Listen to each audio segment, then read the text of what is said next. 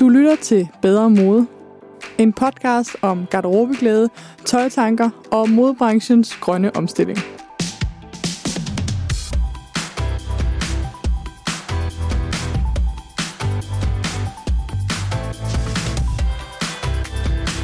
Velkommen til episode 12 af Bedre Mode. I dag der skal vi snakke med en rigtig materialenørd. Jeg har fået en masse skønne kommentarer fra jer om, at øh, min materialeglæde smitter af.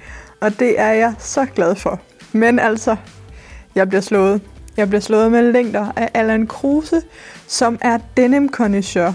Og øhm, jeg kunne sidde og lytte på hans historier i timevis. Og det håber jeg selvfølgelig også, at du kan. Det vi skal snakke om i dag, det er denimkultur og reparationskultur. Og øh, så skal vi også lidt rundt i verden. Vi skal til Japan og snakke om EPI-perioden. Vi skal til London og snakke om undergrundskultur. Og vi skal til Stockholm og snakke om reparationer. Det bliver noget af en episode. Jeg synes simpelthen, at Allan var så skøn, og hans passion den skinner fuldstændig igennem her. Men som altid har jeg også fundet nogle andre små klip med til dig. Vi skal blandt andet til Nørrebro, hvor Søren reparerer jeans fra Nudie. Og så skal vi til Odense til en repair café. Jeg kunne desværre ikke selv besøge den, fordi på grund af corona har der ikke været Repair Café i de sidste mange måneder. Men jeg har fundet et skønt klip, hvor du skal møde Birte fra Repair Café Odense. Og med det sagt, så synes jeg bare, at vi skal hoppe direkte ud i interviewet, hvor Allan altså fortæller om sin passion for at reparere denim.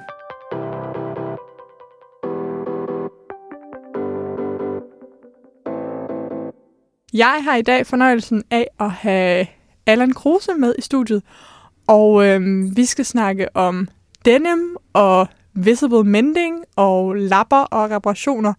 Allan, velkommen til. Tusind tak.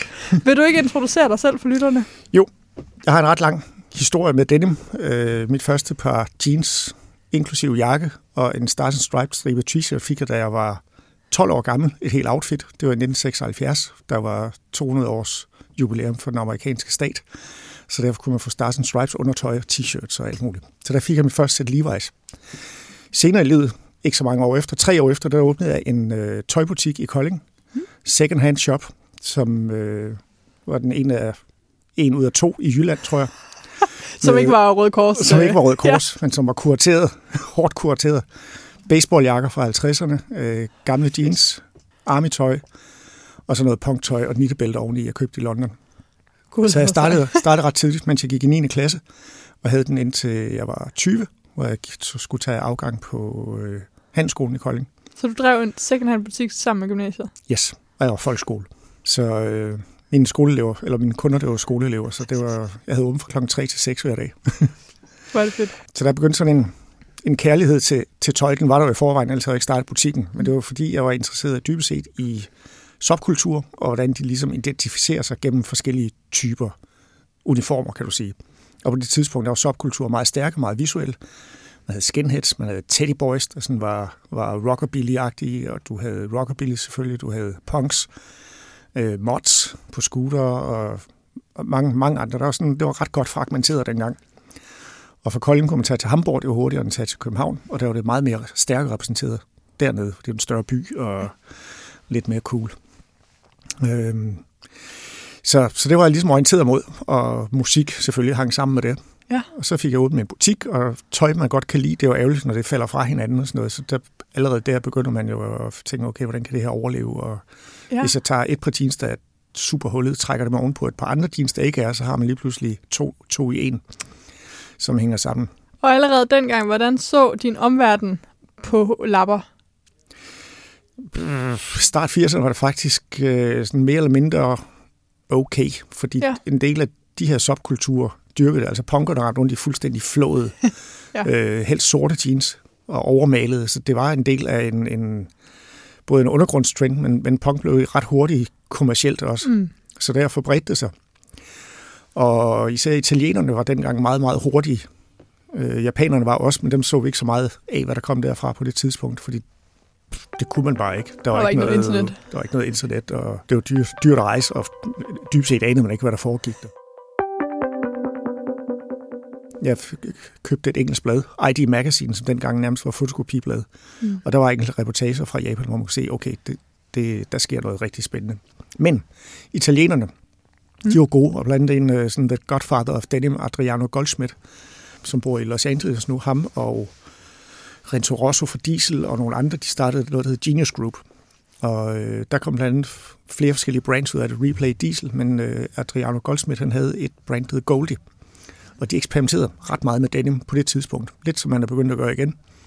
Så han havde jeans, der ligesom havde sådan bleget æderkoppemønster ud over jeansene. Øh, jeans, der havde skudhuller, hvor der ligesom lå rødt stof bag. Altså sådan arbejdet med det her øh, destruction rigtig meget.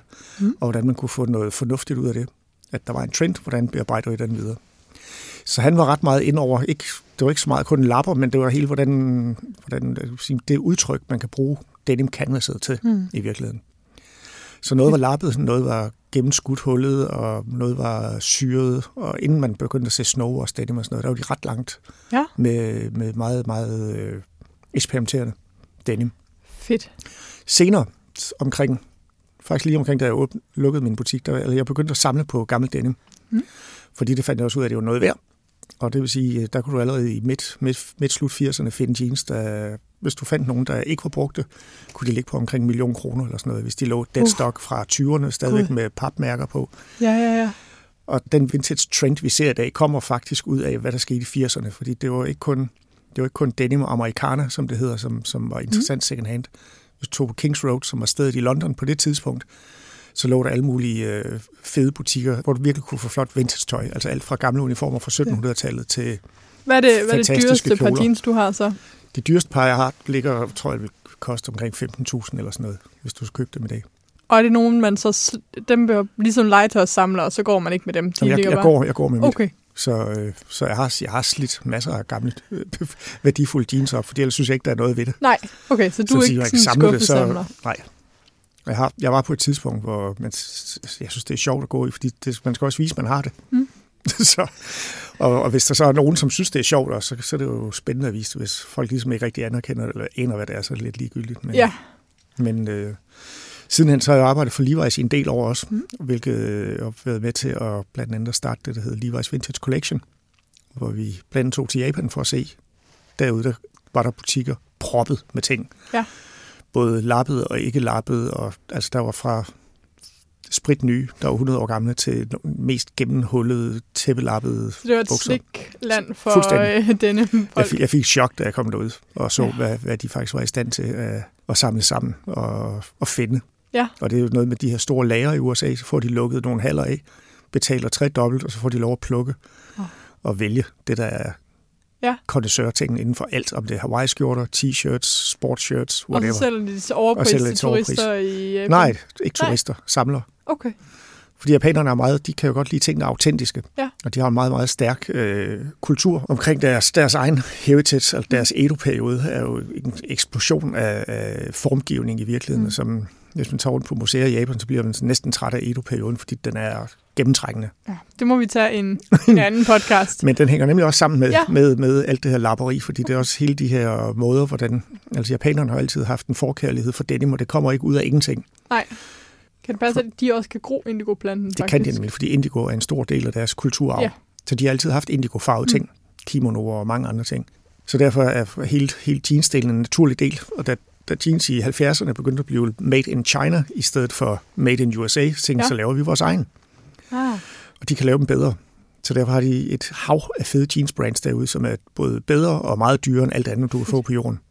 Så du tog derud, og du samlede en masse jeans ind sammen yes. med Lee og... Øh... Levi's. Og ja. så, øh, så byggede vi en kollektion op og, og brugte det som inspiration. Fedt. Så det blev bare, min, mit, mit, mit denimblod blev bare tykkere og tykkere. og, øh, og gør du stadigvæk det? Ja, af og til så ryger, ryger der en tur der omkring. Det er lang tid siden sidst, men, men det er en, en uh, uendelig source af ja. inspiration at komme derud. Mm. Fordi de har både fra, hvis du siger, fra, fra sådan det ultra subkulturelle over sådan det mere filmiske, altså alle de her ikoniske mennesker, der har gået i denim gennem tiden, fra filmstjerner til musikere af enhver art, subkultur, Så til den anden side, hvor det sådan begynder at blive, blive øh, sådan meget æstetik, det bliver meget mm. mere materiale, det bliver farve, denim, forarbejdning, okay. hvor det ikke har så meget med, med de her, de her øh, power looks at gøre.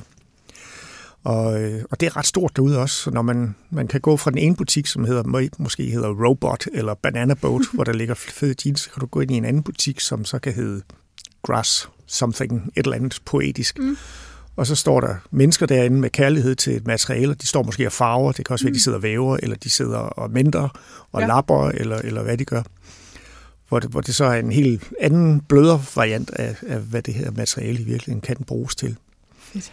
Og dem, dem er der altså ret mange af, sådan nogle ja. butikker, som er sådan lidt, lidt det, man, jeg ved ikke, hvad man kalder det, sådan lidt, der er sådan noget amerikansk, lidt, øh, hvad kalder man den tid? Vores Art Nouveau-tid i, øh, hvad hedder det, crafts? Arts and Crafts. Arts and Craft Movement. Ja. Det er lidt det, der spiller rigtig meget ind på det japanske marked. Og det er der stadigvæk i det er dag? Der, det er der stadigvæk, ja. ja.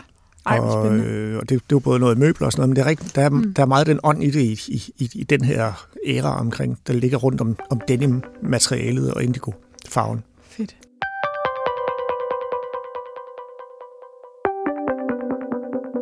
Lige inden vi øh, gik på, så sagde du, at du også godt havde lagt mærke til, at der var ligesom kommet en revival af reparationskultur. Yes. Er den også udsprunget af, at de er i Japan?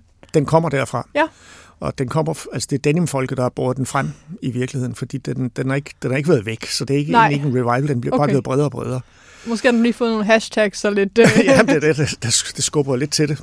Fordi, fordi det hele tiden har været det her med, at man kan, at, at, at, at denim er personligt. Mm. Og din egen, den måde, du går på dine jeans, altså folk, der er, det ved jeg fra Levi's, der havde vi jo forskere, der sad sådan og kiggede på, de kunne se på et par jeans, om personen måske haltede lidt, eller det ene okay. ben var længere end det andet, eller altså de afslører alt, hvordan ens kropsholdning dybest set er. Altså slidmærkerne ja, yes. afslører det. Og det vil sige, hvis der er kriminalitet, hvor der har været involveret i jeans eller sådan noget, så kan man jo tage sådan nogle nørder ind, som hey. kan fortælle lidt mere om det her offer. Det, eller... det har jeg aldrig set i Bones, det vil jeg bare lige sige. Nej, det er rimelig langt ude. Men det er fordi, du, du laver et kropsligt afsæt, ja. aftryk i din, i din jeans, eller den måde, du bærer dem på, eller hvad du har haft i lommerne. Der vil mm. alt, fordi folk går meget med deres jeans. Så derfor vil der være alle mulige smuldre fra tobak og ting og sager mere end i anden type tøj. Og derfor har det også været ved at reparere jeans i højere grad end andet tøj. Fordi folk får en kærlighed til dem, og så beholder de dem på og siger, ah shit, nu går det hul igen i skridtet, fordi jeg mm. cykler meget, og jeg bliver nødt til at lappe. Så de der er nødlapninger, så begynder folk at gøre noget ved det. Jamen, det skal også se pænt ud, eller skal det være nogle lange lapper? Skal de vende om? Hvad skal det være denim? Eller skal det være bandanas, man mm. bruger? Så derfor har der altid været en veludviklet kultur omkring det her. Hvordan man ligesom personificerer, og det vil sige customiser mm. sine ting. Men hvis du ser på samfundet sådan generelt, og den æstetik, der har været, så synes jeg, at altså, lapper har sgu ikke altid været cool, og jeg er kun 28 år. Ja. Men altså, der, der er sådan en, man skal ikke se slidt ud, kultur, som ligesom er kommet. Mm. Og nok også efter, at punk-æstetikken ja. døde igen. Ja, ja. Vil du sige, at vi er på vej i en anden retning, eller er det stadigvæk en subkultur, det her med at reparere og minde Jeg synes, det er blevet meget større. Okay. Altså, det, og hvordan ser altså, du det? Det ser jeg ved, at det er ved at komme ud over til subkulturelle ja. niveau. Det, det er heller ikke noget nyt. Altså, jeg var barn i 70'erne. Jeg havde jo jeans med, med kantbånd på, fordi de blev for oh, korte. Ja. Og det er jo også en form for lapning i virkeligheden. Så sætter du ekstra ekstra stykker på. Ja, ja, ja. Og dem kunne du jo købe i metermål i alle mulige butikker, hvor der stod jeans, love, peace, og der var blomster på. Så det var sådan en big business. Ligesom man også købte patches, mm. som Strygemærker. en på hver ja. dag. Et A. Og dem, altså det satte man også på, når der gik hul i en stien, så kom mm. der en patch på med et peace-tegn, eller med en regnbue, eller et hjerte, eller mm. whatever. Og det har jo sådan set aldrig været væk helt Det har aldrig været væk helt, men det var, på det tidspunkt var det bredt, kommercielt mm. og helt almindeligt, og sådan så alle drenge og piger ud. Og tror du, vi får det igen? Det ligger lidt, det ligger lidt og luret lang tid i virkeligheden. Mm. Altså, der, jeg tror, der bliver solgt flere patches end nogensinde før, men om folk sætter dem jo bare på, uanset om der er hul eller ej. Ja.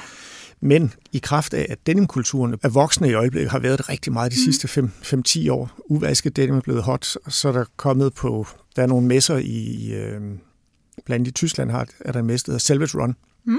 under Berlins modeuge som kun er det, man sådan med et dårligt ord kalder heritage brand. Men altså folk, der laver tøj, som man lavede læderjakker i 30'erne. Okay, eller sådan noget. På den måde. Og der er halvdelen af dem, der er der, er en japanske jeans brands, eller lignende amerikanske, engelske. Og øh, der står blandt andet nogen, der hedder Japan Blue, som står ofte og står de her farver, mm. og de mindre, og du kan få tøj, der er lappet og, og recyclet også. japanerne har også samtidig i, inden for de sidste 20 år gjort rigtig meget ud af at recycle tøj. Ja. Og det vil sige øh, dybest set lavet lappetøj, som, øh, som nu selv i vores egen modeuge sidste uge så et lille brand, der Division, det gør lidt på samme måde. Ja. Klipper to forskellige ting op og syr dem sammen. To brugte ting. Ja. Som er en lidt, det er lidt større lapper, men det er stadigvæk ud fra samme Altså hvad det, vi siger, også vil kalde upcycling. Yes, og det, men det er ud fra samme, samme øh, grundstamme, vil jeg sige, fordi det handler om, okay, der er noget gammelt, der ikke dur på den måde, det skulle. Nu ja. kan vi gøre det federe. Og det er der sker med lapning i øjeblikket, at det, at det, det er på vej ud af, af hvad kan man sige, hånd, håndværksnørderi til, Mm. til at blive, altså det er blevet cool æstetik. Ja. Nudie jeans, som er svenske, jeg Ja. ved ikke, om du kender til, Jo, jo, jo. og de har en ret Det var jo faktisk økologiske jeans med en Yes. færre leveløn, så Yes. dem er vi stor fans af. Ja. og jeg kan ikke lige huske, hvad hun hedder, som, som driver det, men hun er i mange år været meget skarp på det her. Og mm. deres, altså deres butikker kalder de jo repair shops. Ja. Og det er netop for at indikere, ikke kun for at sige, at du kan komme herind og få repareret din jeans. Det kan du rent faktisk, men det, der er noget filosofi i det her også. At sige, altså de siger, tænk dig om Ja. ja. i virkeligheden.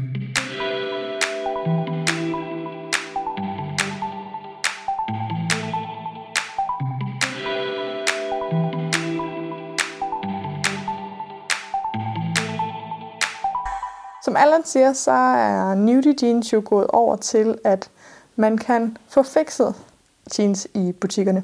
Og jeg kender tilfældigvis sådan en butik, og er taget forbi for at møde min gode ven Søren og høre lidt om, hvordan det fungerer, når man kommer ind i sin butik med sine jeans. Hej så. Hej Johanne. Så står vi her ved symaskinen. I er jo nudie repair partner. Og man kan komme ned med sine hullede jeans. Hvordan fungerer det?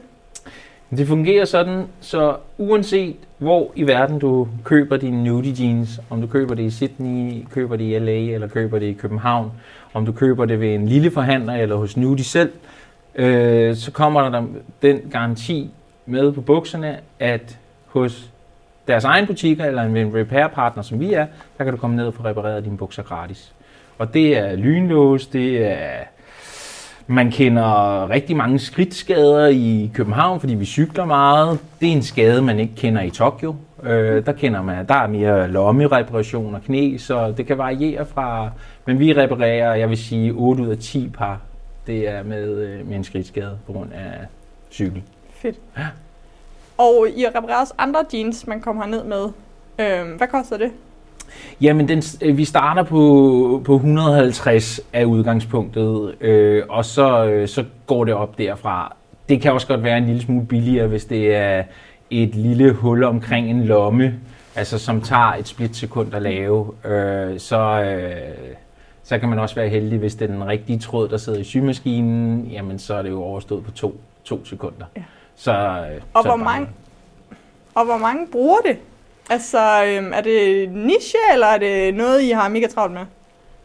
Øh, det er stigende. Øh, første året, hvis ikke jeg husker forkert, vi reparerede, der reparerede vi nogen af 60 par. Tredje året reparerede vi knap 400 par. Kan du se, at det her fungerer i alle slags butikker? Altså, tror du, alle mærker kunne indføre den her øh, service? Ja. Det, ja, altså jeg kan ikke... Jeg, øh, øh, man skal selvfølgelig gøre op med nogle... nogle øh, skal passe på, hvad jeg siger, men måske en lille smule gammeldags tankegang eller moderne tankegang omkring, hvad detail skal være. Øh, fordi hvis, hvis man bruger ordet gammeldags, så kunne du jo gå ind til hvilken som helst butik førhen, og så vil de have en skrædder tilknyttet, og du kunne få tilpasset dit tøj. Så, hvis, så den moderne detailindustri, der handler det jo om ikke at få repareret og få ændret, og fordi der skal vi bare skifte ud. Så, så hvis, man, øh, hvis man er villig til at øh, øh, tænke en lille smule anderledes, øh, og se det som, som øh, en investering i kunden, og i loyalitet og tillid og klima og alt det her, øh, så, øh, så, så kan alle gøre det.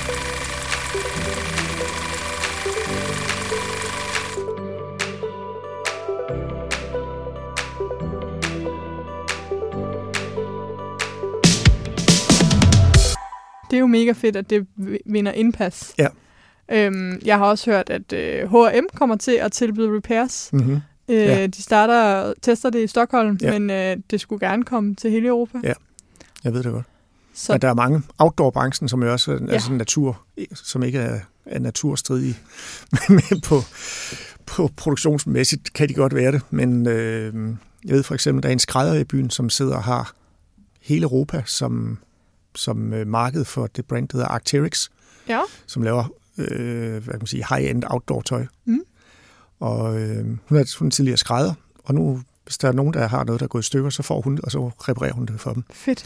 Og det breder sig mere og mere i, i den genre også, fordi hvis du har givet 3, 4, 5, 6 Ja. for en fed skaljak, hvis der kommer et hul, Mm. hvorfor smide den væk? Altså, du får Ja. den repareret, og det kan både se fedt ud, men det kan også gøre, som ikke kan se det, alt efter hvad det er for en skade.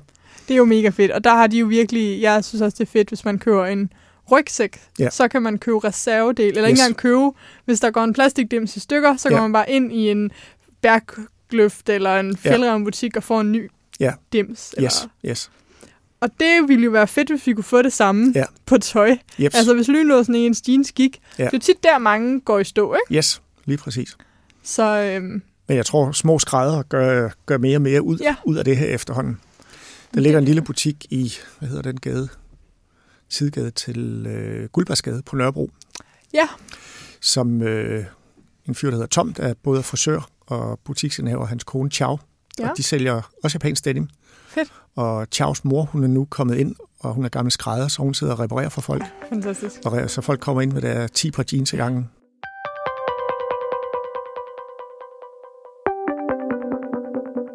Men hvad kan man gøre selv? Hvis man nu gerne vil sidde med nål og tråd, og øh, måske lytte til podcast i 20 timer eller sådan noget. Ja. Hvad, hvad for nogle reparationer ser du, at øh, ja, denim-folk gør selv og, øh, og vinder indpas? Det er ty- typisk, men, altså der, hvor bukserne bliver slidt mest, Ja. hvor, hvor, hvor, det, hvor det bliver irriterende. At der, hvis man har hul i skridtet af, og man cykler for meget, så kan det ja. godt være smart at sætte en lap i. Der er flere omgange, både i 90'erne og 80'erne, hvor det var helt cool, at det hele det hang fuldstændig i laser, så underbukserne hang ud. Ja, ja, den der Men- rip jeans, det har virkelig Ja. været på mode og af mode og på Den kommer, kommer af, af til. Men øh, jeg tror, der er flere og flere vil turde sætte sig ned med nål Mm. og forsøg, og skal bare gøre det, fordi nu er jeg godt nok uddannet designer, men jeg er altså ikke en ørn til at sy. Nej, okay. Og, og lapper er bare, er, er, det er altså ikke, det er ikke bare lige at sætte på. okay. Man skal sådan lige tænke sig om. Men man kan vel, det starter vel med det der, man lærte i håndarbejde med op og ned og op og ned. Yes. Altså, det er vel og så, ikke... så man godt klare den. Ja, okay.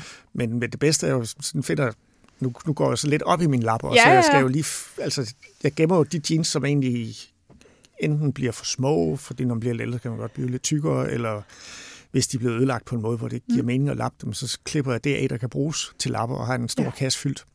Så du skal også have pæne lapper. Yes, fordi der er jo nogle jeans, for eksempel der er nogle jeans fra slut 60'erne, de har en bestemt vævning, Ja. nogle 501's, hvor der er sådan ligesom lidt knaster i. Altså Mm. de bliver sådan lidt stribet i vævningen, fordi Ja.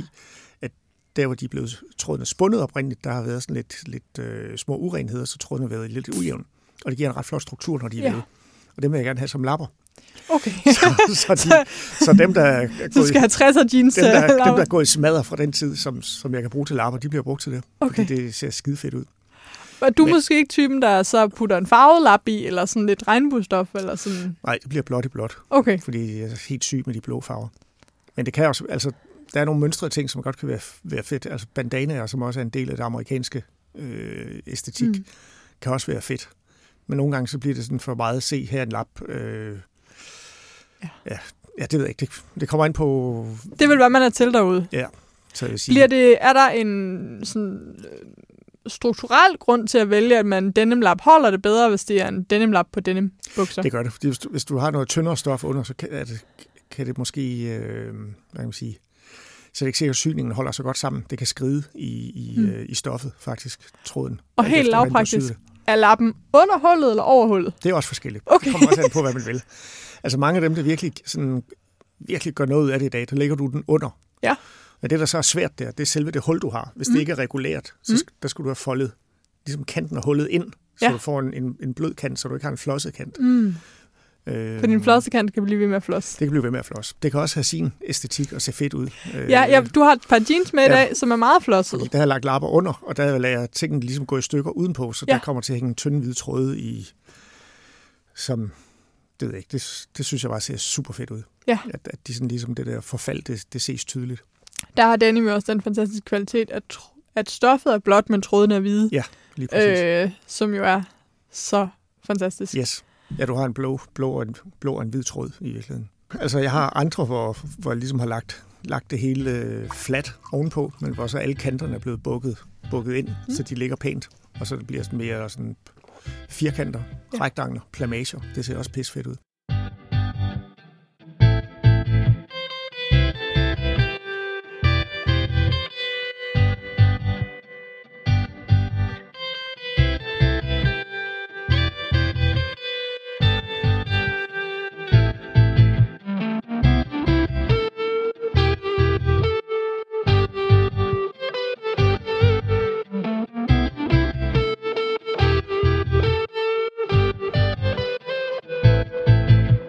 Hvad vil du gerne se for fremtiden af sådan det her repair-kultur og visible mending-kultur? Hvad kunne du ønske dig? Ja, jeg synes, det er skægt, at folk, hvis folk kan finde ud af at lave, øh, altså gøre deres egen, eget personlige præg på de her ting. Ja, Der sker en masse kommercielt omkring det nu. Altså den japanske måde at lappe på med, med fine hvide stikninger. hvad er og det, sådan det hedder? noget. Sas- Saskima, tror jeg, det hedder. Sashima. Saskima. Ja. Og, men det er der så også nogen, der begynder at lave metervarer, der ser sådan ud, Ja, og lave det. Og, og, og øh, nogen, noget af det er faktisk håndlavet, hvor de har siddet og lavet Mm. tætte, hvide, lange strimler af stikninger, og så syr jeans op af det. Og det ser fantastisk ud, når det bliver slidt, ser det ekstremt flot ud. Ja. Men det er så det er der sådan set ikke noget galt i, at det bliver kommersialiseret. Nej, det er, men altså, det, er jo, det er jo fake, kan man sige, på, på en eller anden måde. Det, det, det rigtige er flottere. Hvis man finder nogle sådan gamle, man kan nogle gange på sådan en vintage-marked i, i Japan, så vil du finde sådan nogle kimono arbejdsbukseagtige, der, er- der er mentet på den måde. Ja. Og nogle gange ligger der mange lag, altså det næsten bliver ligesom, hvis du ser sådan en øh, kviltede kinesiske bomuldsjakker, for det får den der kviltede effekt, fordi Ja. der kan ligge måske 3-4 lag for at gøre tykt, og for at stikningen ligger ja. rigtig flot. Og det er super smukt. Og der kan godt ligge sådan forskellige lag af forskellige materialer og farver, mm. men hvor det næsten bliver sådan et, ligesom et kvilttæppe til sidst. Det er super flot. I Stockholm, der er en anden butik, der gør sig ret godt, det hedder Second Sunrise, Ja. som øh, hed, øh, jeg tror den hed Highway, et eller andet Blue Highway før. Det er næsten en uh, turisme med mending-afsnit, det her. ja, Jamen, der er det turisttur. Ja, Men der er, et, der er et, et, øh, et ung par, der har den her butik, og de sælger indianersmykker, mm. som jeg også går, går meget op i, at de sælger alt muligt, både vintage denim, men også fra, fra både øh, alle mulige japanske, øh, amerikanske denim brands. Mm. Og så har de også mending sessions, ja. og øh, gør meget ud af det, så folk kommer der, og så har de søndage, hvor de sidder og gør alt muligt. Det kan være, eller de har indigo-farvningsdage, ja, ja. hvor de laver tørklæder. Og, Det hørte jeg også lige om et ting. New Zealands brand, der var begyndt på i deres butikker at have sådan mm-hmm. nogle mending. Ja. Det kan man måske også håbe sker meget mere, at butikkerne... Det tror jeg. Gør. Det tror jeg. Fordi du, du, det er en god måde at samle folk på også. Du får folk knyttet til din butik, og Mm. hvis de synes, det er cool, det du laver, dem, så bliver de... Oplevelseskulturen, lige den præcis. øh, Lige præcis. blomster. Folk vil jo gerne ud og Ja. opleve noget. Og jeg kan se den i Stockholm, altså det er jo gået så langt, hun har været på svensk tv nu og fortælle, hvordan hun gør sådan nærmest kursusmæssigt, hvordan man mender. Og, så de har vist det på i deres nyheder og Ja. ah, deres aftenshow, hvor hun har været inde.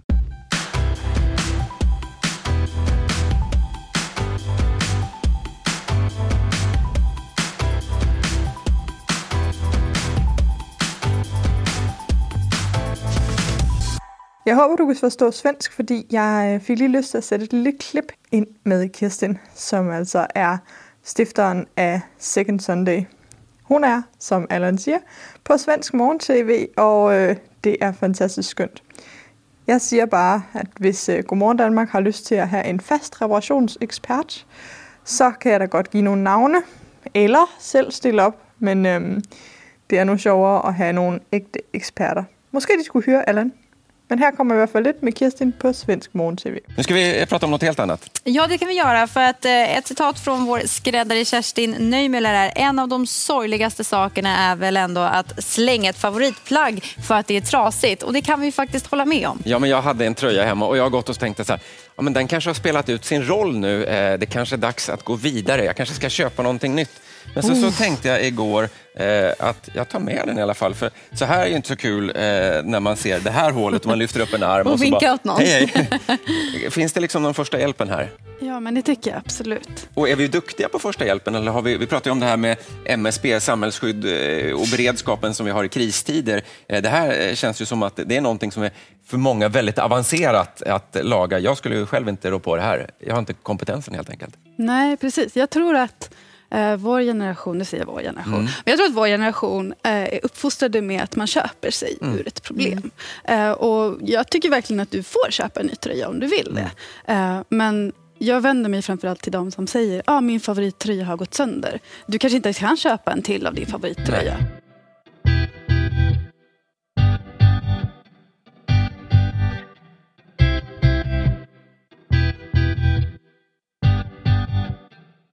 Det viser altså, at det ikke er for, for de få, Nej. men at der er mange, der er interesseret i det. Og det er ikke sådan Martha Stewart-agtig quilting øh, Nej, nej. længere. det har, altså, der er sådan noget, der er noget cool faktor over det også, og ja, altså der er jo både håndarbejdsversionen, og så er der til, til deres butik i Stockholm, de, Ja. som, som, som har alle denimnørderne i Stockholm rendende. Og hvis man nu ikke er til denim, ved du så, hvad der ellers sker i mendingkulturen hos, øh, hos alle dem, der ikke er vilde med dit yndlingsmateriale? Jamen, jeg synes, jeg ser lidt det samme, altså Ja. at folk, folk eksperimenterer med det, altså Mm. Fordi hvis du har en gammel kjole, som er du er super glad for, eller du har fundet en vintage, men den måske er fyldt med mølhuller, Ja. jamen, så kan du få den til live igen. Altså, den er ikke død. Nej. altså, Nej, det er jo det. og, Tit så er mølhuller jo noget, folk altså, forsager som Ja, ja. en i helvede. ja. Men øh, jeg tror måske, jeg har nævnt det i podcasten før, men jeg følger en fantastisk dame på Instagram, som øh, broderer møl, altså på mølhuller på Ja. strik. Åh, oh, sjovt. Øh, det synes jeg, ja, det Ja. er faktisk ret sjovt. Ja. Nej, så det tror jeg også, der bliver mere og mere af. Ja. Og, og, altså, hvis jeg havde vintage butik med, altså uanset om det er denim eller alt muligt andet, så ville, der, ville jeg da lade det være en del af det. Mm. Fordi selvfølgelig er der meget det, der hedder A-sortering, som er, er mint condition, altså som er perfekte. Mm. Men der er rigtig meget tøj derude, som ikke er det. Ja. Og som har skader af den ene eller anden art. Og det er bare at få det i sving. Det er det, og det er jo også et bæredygtighedsperspektiv, at Yes. øh, bruge de ressourcer, vi har, og ikke Ja. forkaste dem, fordi øh, når vi snakker cirkularitet, så er der jo mange, der gerne vil fortælle os, at vi bare skal smide tøjet ud, så bliver det upcyclet eller ned downcyclet, men vi kan jo faktisk ikke bruge særlig mange tekstiler i dag. Nej. Og det er jo langt bedre at smide en smuk lap på Ja. og bruge det igen, end det er at krasse det op til bilsæder. Yes, Øhm, det kræver lidt mindre ressourcer. ja, det kræver næsten ingen ressourcer, hvis man gør det, jo i næsten hånden. ikke. Det gør det jo ikke. Det gør det ikke. Det er kun tid, det handler om.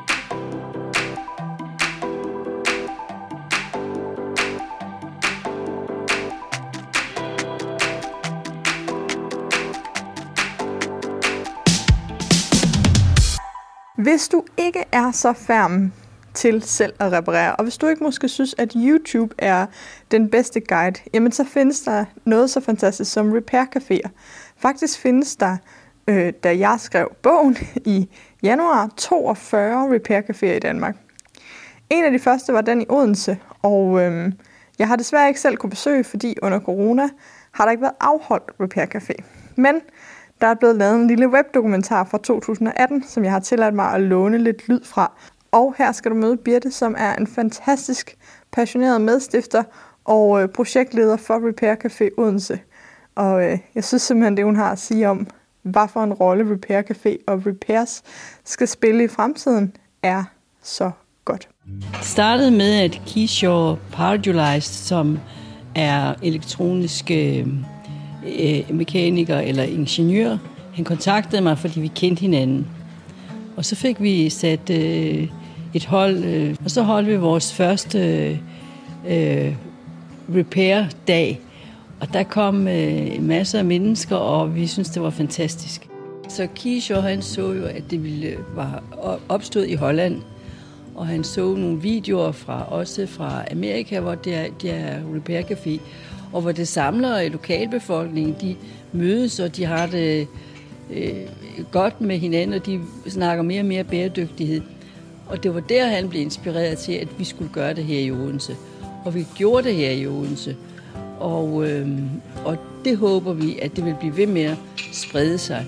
Der er øh, flere repair-caféer i, i Danmark, i København og Aarhus og måske også Esbjerg. og så i hvert fald også Odense.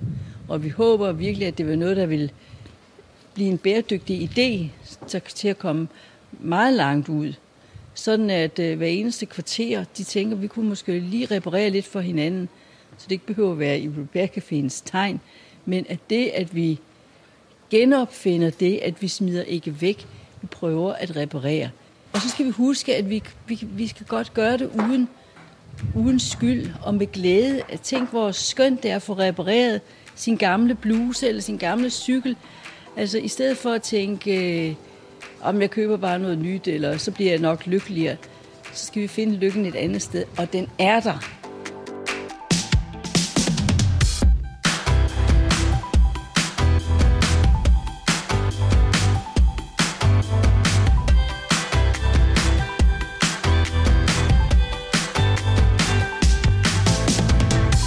Hvis du gerne vil finde en repair café tæt på dig, og de åbner garanteret meget, meget, meget snart op, jamen så skal du gå ind på repaircafedanmark.dk.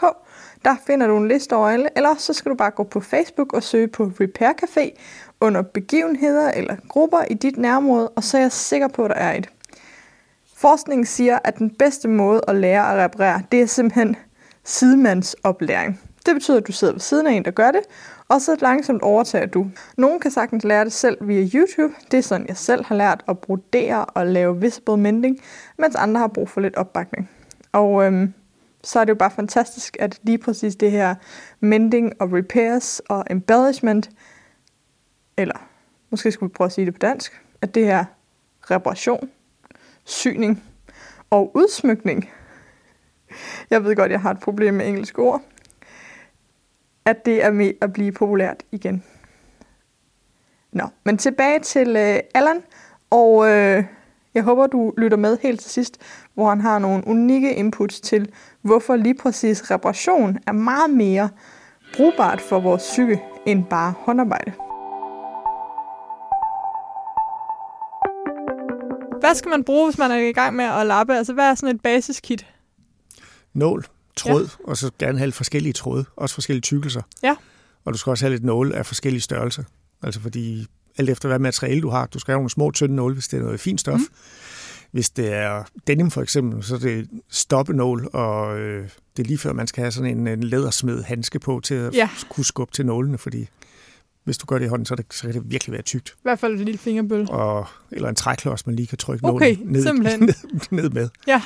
Fordi hvis du skal ind over syning og sådan noget, så, det, så ligger der måske syv lag i sådan en syning, som kan være svært at komme igennem. Hvis man gør det på symaskine, så skal man også passe på. Eller, der kan vel... Der skal man en særlig nål fordi, og en kraftig symaskine. Ja, fordi de kan nemt, nemt knække i jeg de der syninger. Jeg har knækket min andel ja. nåle i symaskinen. ja. Og det er lige præcis i sømmen, at man lige pludselig så sidder man, hov, og det værste er, hvis man ikke kan finde spidsen af nålen. Yes, den sidder som regel nede i. ja. Men så kan være heldig, at snoren sidder fast i. ja, hvis det er, det er rigtigt ja. nok. Ja. Der er symaskinen 0 jo smarte, fordi at de sidder fast for neden. Ja. Nej, så det tror, det tror jeg rigtig meget på. Og, og, og jeg tror også, vi vil se det i andre kategorier. Mm. Jeg går over, ikke særlig meget jeans i øjeblikket. Jeg går i, faktisk i fjeldrevbukser, Ja. som jeg ser som moderne jeans. Hvorfor fordi, det? Fordi den er funktionel. Ja. Og øh, jeans er oprindeligt lavet til at være holdbar, og dermed funktionel. De er jo ikke lavet af æstetiske årsager. Øh, fjeld, fjeldrev ligger lidt det samme. De, de tager så meget mere højde for moderne funktionalitet med Ja. ja. udluftning, og der er lommer til telefon og alt muligt andet. Så jeg håber på, at de... Nu de, de har jo lavet det, der hedder G1000, som er et Mm. genbrugsmateriale. Som nu er et genbrugsmateriale. Som nu er et genbrugsmateriale. Det har det jo ikke Det altid ikke været det hele tiden, og nej. det er ikke alle G1000-produkter endnu, der Nej. er genbrug. Jeg, jeg har lavet en del med til lytterne, vil jeg bare lige sige. Ja. Jeg har været på en del presseture med Fjeldreven. Okay, Og øh, de tør ikke nu sige, at alle G1000-produkter er af genanvendt polyesterbommel. Men det kommer. Og deres læderlap er også genanvendt ved. Ja. Så, så jeg prøver at se, fordi jeg kunne godt tænke mig, når de bliver slidt i smadder, og prøve at begynde at lappe dem og se, Ja. hvordan, hvordan vil den æstetik være, fordi det tror jeg kan se rigtig fedt ud også. De har jo et skønt arkiv på Ja. deres designkontor oppe i Stockholm, hvor de har 50 år gamle jakker. Ja. Og... Ja. Fedt. Det må se fedt ud. Jeg har et par, hvor de- det er helt kanten for neden, der er gået i smadder, Mm. så de, de flosser. Og det, det ser ret godt ud, faktisk. Men jeg øh, så også øh, igen, jeg ser jo meget den her kultur på Instagram, Ja. en øh, gruppe sådan jæger der har startet et hashtag omkring at netop deres rygsække og deres vandregear Yes. og så videre. Ja. Øh, men det, det, Ja. det er jo lidt det, du snakker om, Ja. at der har du den moderne funktionalitet, Yes. Men det er næsten, det er næsten en tradition inden for øh, outdoor og mountain climbing også. Ja, Og det der med at holde, holde de der ting kørende.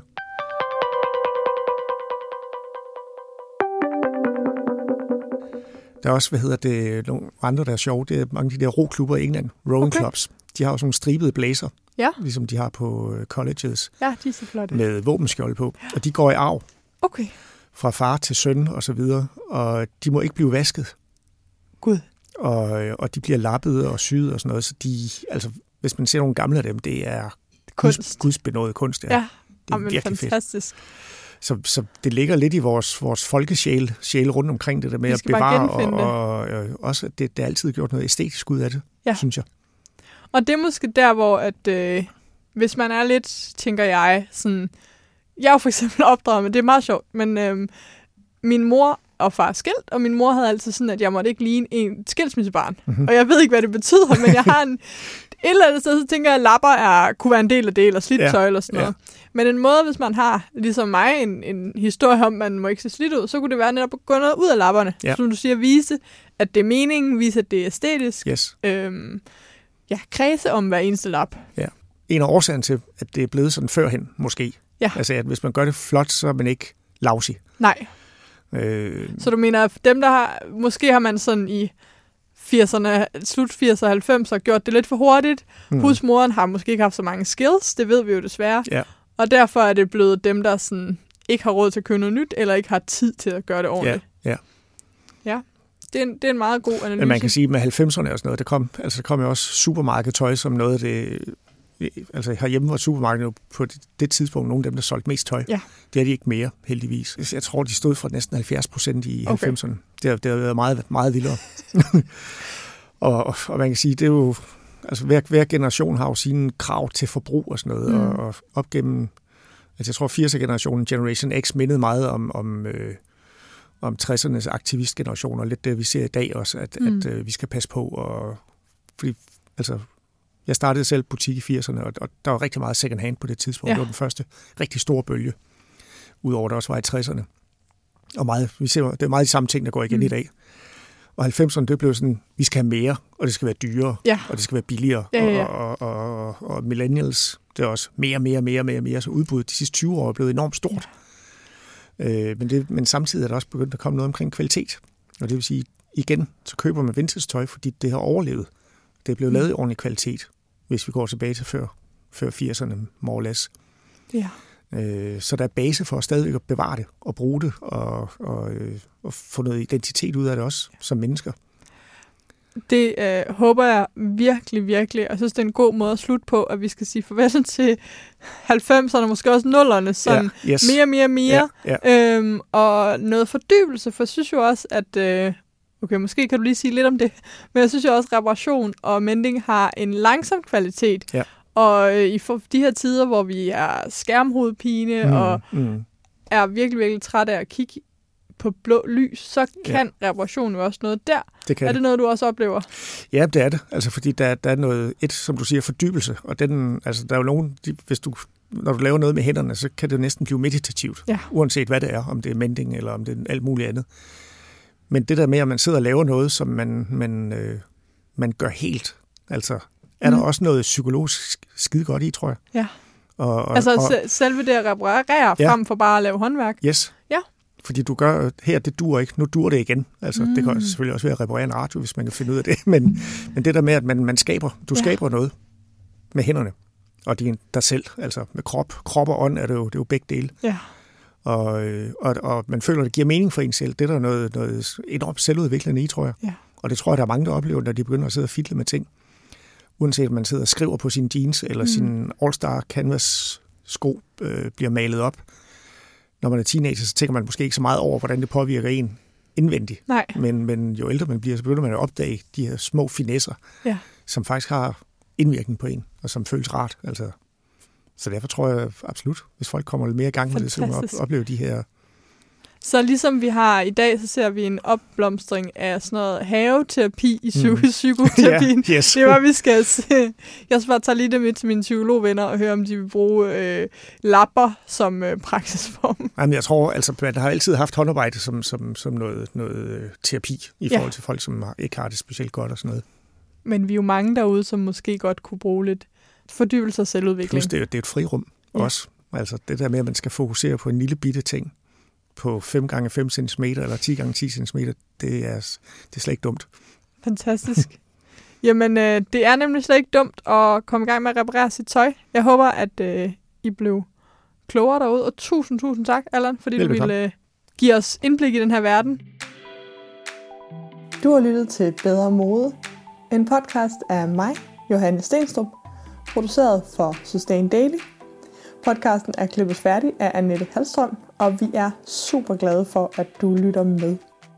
Inde på siden bedremode.nu kan du finde show notes, altså en lille beskrivelse af hver episode, samt de relevante links, der nu skulle være. Og jeg bliver også sindssygt glad, hvis du har lyst til at komme med feedback. Det kan du enten gøre inde på siden, hvor der er et kommentarspor. Du kan gøre det i din podcast-app ved at lægge en anmeldelse. Eller du kan gøre det på Instagram, hvor jeg også er under navnet Bedre Mode. Jeg vil sindssygt gerne høre, hvad for nogle tanker den her podcast har sat i gang for dig. Og hvis du har forslag til gæster, ting vi skal tage op, eller bare spørgsmål i det hele taget. Tusind tak, fordi du lytter med, og så ses vi, eller lyttes vi ved i næste uge.